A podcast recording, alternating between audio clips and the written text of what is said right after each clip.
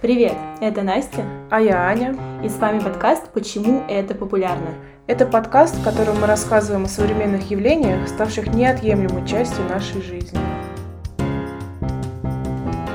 Некоторые считают, что самой первой компьютерной игрой на основе видео была Breath the Brain, которую в 50-е годы изобрел Джозеф Кейт. На этой огромной машине высотой 4 метра должно было играть знакомая из детства игру «Крестики-нолики». В октябре 58-го мир увидел первую настоящую видеоигру. Люди выстраивались в очередь, чтобы сыграть в нее. Люди устроились в очередь, чтобы сыграть в игру, которая называется Tennis of Two. Итак, как вы поняли, сегодня у нас речь пойдет о видеоиграх, и у нас в гостях потрясающий парень Руслан, человек, который играет в игры сколько себя помнит. При... Семи лет. Семи лет. Привет, Руслан. Привет. Привет. Привет. Итак, начнем, наверное, с главного. Почему люди стали так увлекаться видеоиграми и с чем это вообще связано, как думаешь? Мне кажется, это все еще началось в 20 веку. Прогресс технологий. Людям неохота идти, выходить на холодную погоду, на холодную улицу. Там тебя убить могут. А ты тут про... у, тебя, у тебя дома, ты можешь 20 век типа шахматы имеешь в виду или что? Почему развитие компьютерных технологий? Можешь играть. Зачем тебе выходить на улицу? Зачем тебе знакомиться, разговаривать с людьми, когда все вот у тебя перед лицом? Ты никому ничего не должен, ты свободен от всех. А ты что, в детстве не выходил на улицу, не играл, типа... Казаки-разбойники, там вышли Колечко-колечко, выйди на крылечко. У меня не было в детстве друзей вообще, потому что я переехал из другого города, и все, что у меня было, это тупые одноклассники и компьютер. И я выбирал компьютер, чем тупых одноклассников. Рубрика «Тысяча минус семь» онлайн.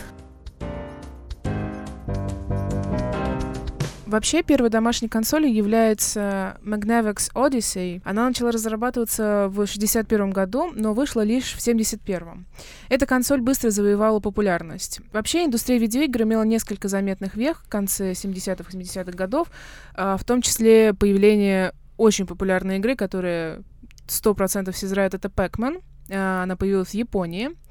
И японская компания Nintendo, которая начала свою историю в качестве производителя игральных карт в 1989 году, еще в 19 веке, также выпустила ряд важных франшиз для индустрии видеоигр, которые до сих пор существуют. Например, Mario, Legend of Zelda и Metroid. В 1989 году эта же Nintendo выпустила 8-битную игровую консоль Game Boy, Вау, да, все Опа. помнят.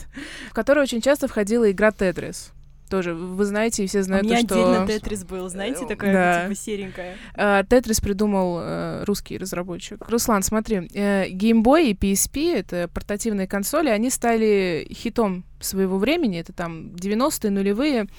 Почему? Были уже консоли игровые с джойстиками, были компьютерные игры, а потом вдруг появился Game Boy, PSP, ты просто маленькую коробочку держишь в руках и играешь, и всем нравилось. Вот mm-hmm. почему? Слушай, ну мне кажется, намного легче принести в школу на перемену маленькую коробочку, открыть ее и играть с друзьями, чем принести большую-большую консоль, монитор для нее. Да. А это, во-первых. Во-вторых, легкость, удобность. От мамы можно ночью накрылся э, одеялом и сидишь, играешь. Чем еще ты занимался под одеялом? А вот это для тебя секрет. В начале уже 21 века Sony начали доминировать на рынке видеоигр, продолжали это делать по сей день. Фактически PlayStation 2, выпущенная в 2000 году, стала самой продаваемой игровой консолью с всех времен. В 2005 и 2006 годах Microsoft Xbox 360 и Sony PlayStation 3 и Nintendo Wii открыли современную эпоху игр с высоким разрешением. В начале 2017 года Nintendo выпустила своего преемника Wii U Nintendo Switch — единственную систему, позволяющую играть как на ТВ, так и на портативных устройствах. Слушайте, ребят, я не очень понимаю вообще, что такое Nintendo Wii и почему это не имело будущего, и Насколько перспективный был проект изначальный? Я как человек, у которого была Nintendo Wii, да, это была очень классная история, я могу буквально минутку ее рассказать. А, я ходила с папой на теннисный турнир, у нас в Москве есть Кубок Кремля. Там была штука, которая измеряет подачу. Сколько ты подаешь, сколько километров. И мы с папой поспорили, что если я подам больше, а то подаешь он... что? Подачу в теннисе. А, в теннисе. Да-да-да. Если я подам, ну, быстрее, то он мне покупает Nintendo Wii. Если он подаст быстрее, то он мне не купит. Как в тот раз ты никогда так не била, да, видимо, в жизни? Да, у меня тогда где-то за 130 полетело, а мне было типа 10 лет. Так у меня появился Nintendo Wii. Но что касаемо популярности э, этой консоли, мне кажется, она определенным образом опередила свое время а, потому что в начале нулевых, в конце 90-х это иногда еще были пиксельные игры с квадратными лицами, а Wii к тому же предоставила новый функционал. А, наверное, многие слышали и знают про Wii Sport.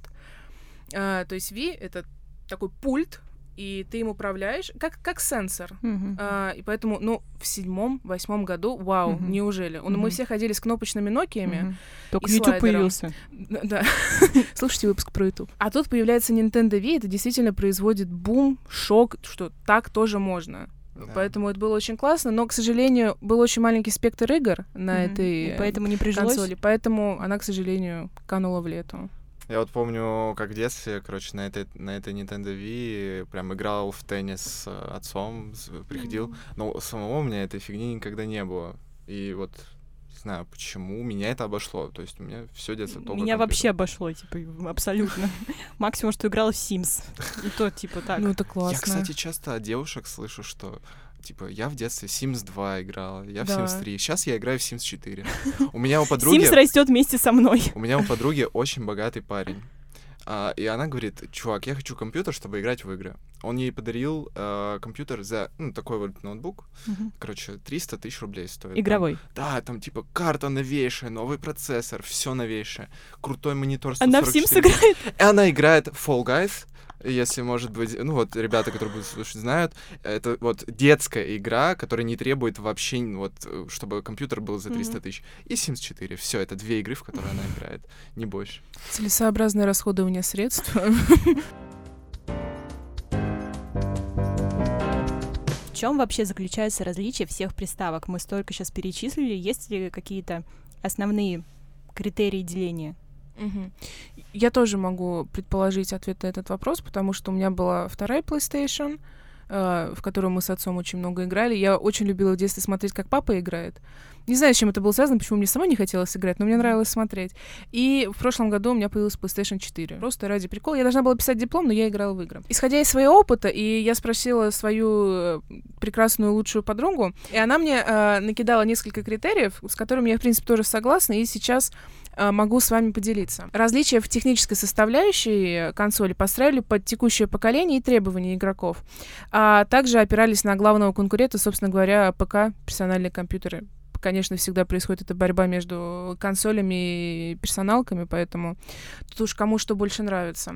И с каждым поколением э, их старались сделать легче, тише, но и производительнее, чтобы они запускали игры даже э, до 4К с большей частотой кадров.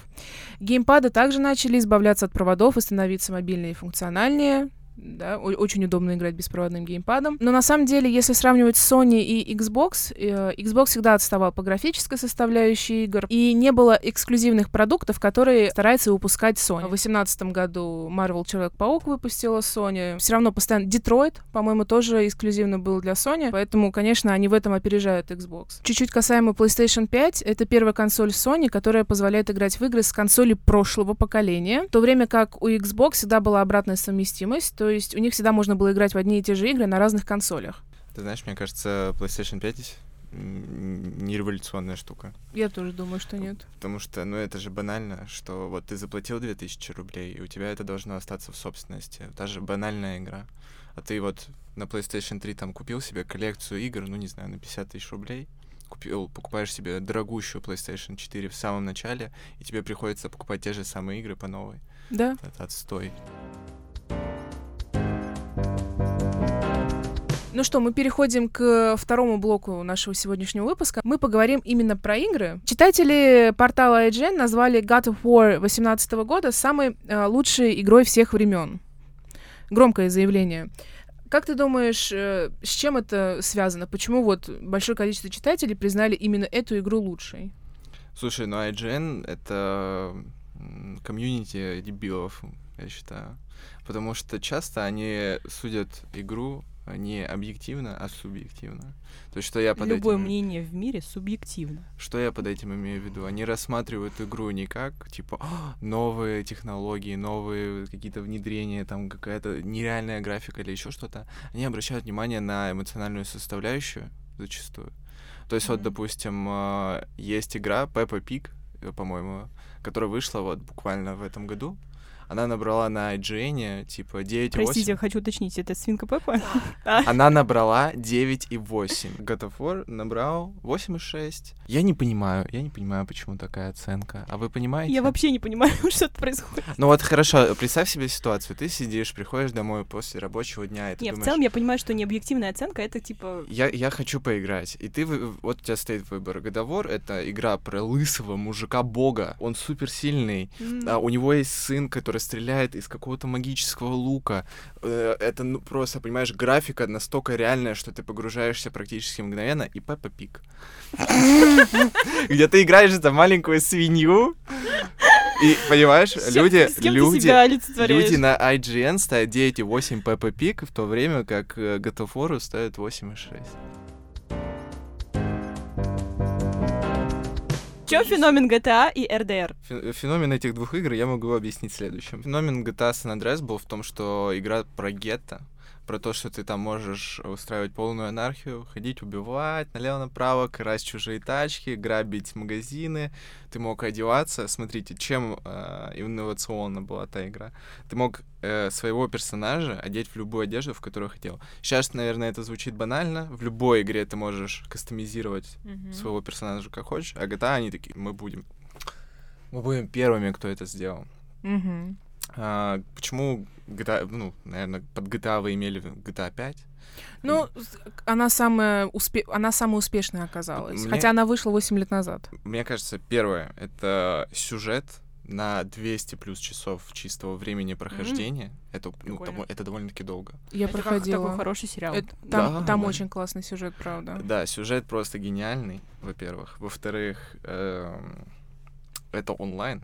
Э, ну, то есть игра вышла в 2013 а до сих пор люди там играют. Что они там делают, я не знаю, конечно, но я Мгм. пару раз заходил, я там играл в гонки. Гонки там интересно, классно.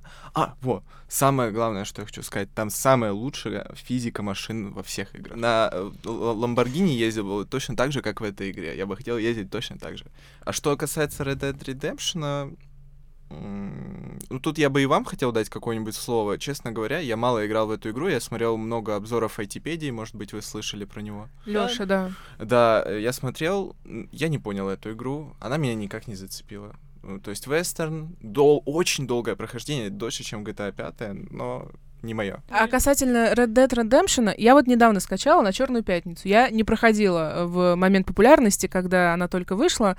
Я начала проходить, я, наверное, у меня по геймплею где-то 3-4 часа, и я продвинулась в сюжете на 2%. Ну, Я не очень понимаю, почему я постоянно скачу на лошади и кого-то убиваю.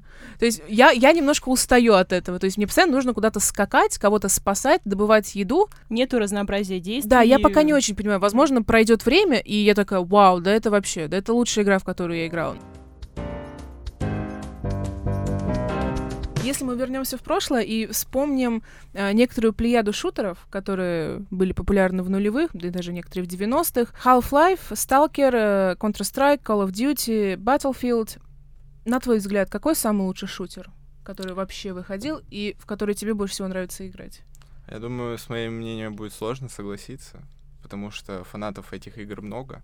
Но я скажу, что все-таки лучший шутер это Counter-Strike, Global Offensive. Ну вот. Но что важно подметить? Call of Duty, Battlefield и Counter-Strike это все-таки игры для нескольких игроков. Это мультиплеер. А Half-Life и Stalker это синглплееры, где есть сюжет, ты проходишь, Мгм.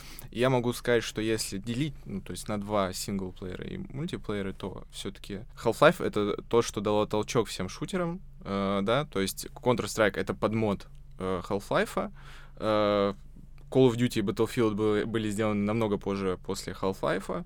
Stalker — это производство наших русских и украинских парней, и все эти игры достойные и крутые. Чуть-чуть сдвинемся от э, консоли и ПК. Я нашла информацию, то, что в списке 50 главных игр в истории человечества по версии Time а, на 48 месте Angry Birds. Опа. Опа. А, это лучшая игра на телефон э, всех времен. Знаете, как я могу описать э, вот эти игры? То есть Angry Birds, Соля- Старс, да. Но Сейчас. это на Э, свою целевую аудиторию. это- Among Us. Это Вот, не игры э, скучных пар и уроков. Да. Time killing такое. Да. Мгм. Интерактивные игры, то есть игры как кино. Это круто или это вообще не игры? Что я могу сказать про интерактивные игры? Это интересно. А, за вечерним ужином, после работы, после университета, ты приходишь уставший, тебе не хочется сильно напрягаться, тебе не хочется нажимать миллион кнопок, как это происходит в той же доте. Ты просто садишься, берешь свой геймпад, а, у тебя какое-то кинцо на экране, и тут тебе нужно раз там в пять минут нажать одну кнопку и сделать выбор. Можно сказать, ну а где игра здесь? А я скажу, что по сути всем процессом и концовка зависит от тебя. То есть э, это довольно-таки, правда, интересно. Я играл, не помню, как сейчас называется, в хоррор. Это был experience намного лучше, чем кино. Ты, по сути, управляешь э, всем процессом. И это самое главное. Как думаешь, VR-игры это актуально сейчас или уже умирает? Ну, про умирает я бы так не сказал, потому что игра или м, жанр умирает в тот момент, когда в него перестают играть. Мы переходим к заключительному третьему блоку. Мы поговорим про киберспорт. Очень интересная, волнующая тема и вызывает много иногда негодований а, в обществе. Первый вопрос. Вот честно говоря, киберспорт — это спорт или нет? Мне кажется, что киберспорт — это спорт. Потому что что такое спорт? Что такое спортивный интерес? Что такое азарт? Это тот момент, когда ты задаешься вопросом, а могу ли я быстрее, сильнее и выше? А, Это тот момент, когда ты выигрываешь кого-то, обгоняешь его, ты становишься лучше. Что представляет из себя киберспорт, если я бы объяснял это родителям? Это тот момент, когда пятеро людей против еще пятерых соревнуются, кто лучше. И они это делают на профессиональном уровне. Подготовка к Олимпиаде проходит практически целую жизнь. То есть ребенка отдают так вот, и, Да. он, и он тренируется. Как выглядит подготовка к какому-то киберспортивному там, моменту? Ты готовишься, ну, не всю жизнь, конечно, как спортсмены, но а, у них э, они собираются в, на буткемпах. Буткемп — это вот, по сути, дом, где они проводят по три, по четыре, может, год там сидят и только играют в определенную игру, тренируются, отрабатывают какие-то определенные Именно моменты. все вместе, Да. как команда. Ну, то есть вот пятеро игроков, если брать доту, да, а, и там, может быть, их менеджер, э, кухня, еще что-нибудь. Вот они целый год тренируются. Э, И потом э, они приезжают на какое-то соревнование, вот все об этом узнали, International, да. По сути, вот ребята готовились. Там есть э, такой игрок, его зовут Мипошка. Его процесс того, как он выиграл на International, длился, ну, больше 10 лет. Он э, очень долго играл, во-первых, в доту, а во-вторых, чтобы добиться вот такого большого результата, он шел к нему 10 лет. И я могу сказать, что киберспорт — это на все 100% самый настоящий спор- спорт. А почему тогда у многих людей такое критическое отношение? Это не принятие? А почему я не понимаю, что мо- мои малолетние братья играют в Бравл Старс? Точно так же, и они не понимают этого. Это Я думаю, Потому что само понятие термина спорт, оно немножко с другим связано. Должен быть сильным, классным, высоким, быстрым и так далее. Когда ты видишь Леброна Джеймса. Ты думаешь, вау, типа, ничего Спортсмен себе. с большой буквы. Спортсмен, да. Когда ты видишь э, кибер дотера какого-нибудь, без каких-то Кибердотер. кибердотера, ты думаешь, ну и что? Ну, он не выглядит как Просто спортсмен. потому, что и выбивается из э, привычных установок Да. типичного спортсмена. Да, я думаю, только из-за этого. Такой факт-чек. Э, правда, в России официально киберспорт признан видом спорта. Также существует Международная федерация киберспорта и Федерация компьютерного спорта России. Поэтому даже на федеральном законодательном уровне и глобальном уровне это признано как дисциплина, как вид спорта. Почему такие большие гонорары, призовые фонды? Откуда это? Ну, на самом деле, в киберспорте не всегда так было. Э, Допустим, уже было сказано про Федерацию спорта, они устраивали э, свой International. У них э, призовой пул был 100 тысяч долларов. То есть по сравнению с интернешнлским пулом это не так много. Объясняю, как это работает. Э, Дота, э, в нее играет очень много людей. За 6 месяцев, может, чуть меньше, э, в доту выкатывают то есть добавляют а, Battle Pass. Что имеется в виду? За 500 рублей ты покупаешь доступ ко всяким уникальным вещам, каким-то текстурам новым, картам, а, и это стоит денег. Но mm-hmm. что имеется в виду? 10% от каждой продажи идет в а, пул а, вот этого выигрыша. Общего призового. И, тем, э, и в самом начале это позиционировалось как не что-то, что ты покупаешь для себя, а что ты покупаешь это для того, чтобы было и у тебя, и ты помог тем, за кого ты болеешь. То есть, э, по сути, это вот выражение твоего как бы боления за команду. Сопереживание. Ну да. Я могу сказать, что такие призовые пулы — это только в Dota 2. То есть это уникальный случай, когда призовой пул может составлять там 60 миллионов долларов. Это единственный пример. Если ты начал говорить о доте, откуда взялось? Откуда взялся такой бум вокруг этой игры? Ну, может быть, тебе знакома такая игра World of Warcraft? Да. Вот, World of Warcraft — это папа а Dota — это сын. По сути, по сути, в World of Warcraft была возможность создавать кастомные карты, на которых были свои правила. И как-то раз человек с ником IceFrog сделал карту под названием Defense of the Ancients. Dota. Uh-huh. Она заключалась в том, что есть на одной стороне карты постройка и на другой стороне карты постройка. И та команда, которая первая разрушит постройку а, оппонентов, выигрывает. Вроде просто. Но это заимело такую популярность, что через некоторое время э, права на эту карту вып- выкупила компания Valve и сделала свою игру Dota 2, которая сейчас, э, во-первых, привлекла фанатов первой Доты, то есть мода World of Warcraft, и плюс новых игроков, которые только начали играть с Dota 2. И сама по себе игра очень интересная. Каждая новая игра уникальна. Нету одного и того же сценария, как, допустим, с GTA 5. Ты будешь ее перепроходить, ты устанешь ее перепроходить, потому что ты все видел. В Dota 2 каждая новая игра, она уникальна. В чем, в чем геймплей Dota? Вот я захожу, что я должна сделать там? Если вкратце, и чтобы вам было понятно, угу. 5 на 5 пытаются придумать свою стратегию, сыграться с друг другом для того, чтобы вместе выиграть, э, снести трон, то есть постройку главную оппонентов. Э, со стороны кажется просто, но это очень тяжело. Okay. А в 12 лет э, мои одноклассники такие, чувак, ты не слышал про доту, мы уже все играем. И, ну, вообще, я начал играть только потому, что мои одноклассники играли. А потом я уже как-то влился в это, уже без этого не могу, мне уже это интересно, я там после школы бегу, чтобы поиграть. Игры, они еще объединяют людей на почве интереса. Да. The International, э, чемпионат по доте, самый крутой киберспортивный турнир? Абсолютно. То э, есть лучше него и даже близко никого рядом нет? Ну почему? Это же всего лишь одна дисциплина дота. Э, в двадцать первом году прошел, допустим, major по Counter-Strike. Uh-huh. А, объясню, что это такое. Это другая дисциплина, мы уже про нее говорили. Ну, это шутер. Да. Там призовой 2 миллиона долларов. Выглядел он на самом деле очень круто, все круто и, и грамотно сделано. Хороший, хороший чемпионат с хорошей подготовкой к этому чемпионату. Но просто Дота, она была рекордсменом в свое время. В 2012 году они объявили о призовом в миллион долларов. Это был рекордный призовой пул. Ни у кого такого не было. Ну, максимум там 10 тысяч долларов, ну, 15 тысяч долларов.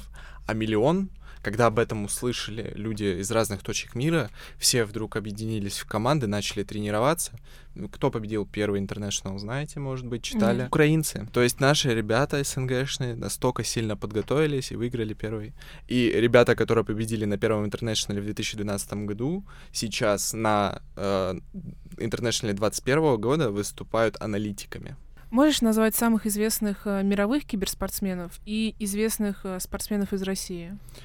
Спортсмены из России. Ну, во-первых, ребята, которые вот у нас э, выиграли International, они сейчас у всех на слуху. Team и, Spirit. Да, и они самые сейчас популярные киберспортсмены из России. Я бы хотел назвать вообще из СНГ и мира. Вот из СНГ для меня Дэнди. Это Данила Шутин, это победитель первого интернешнала.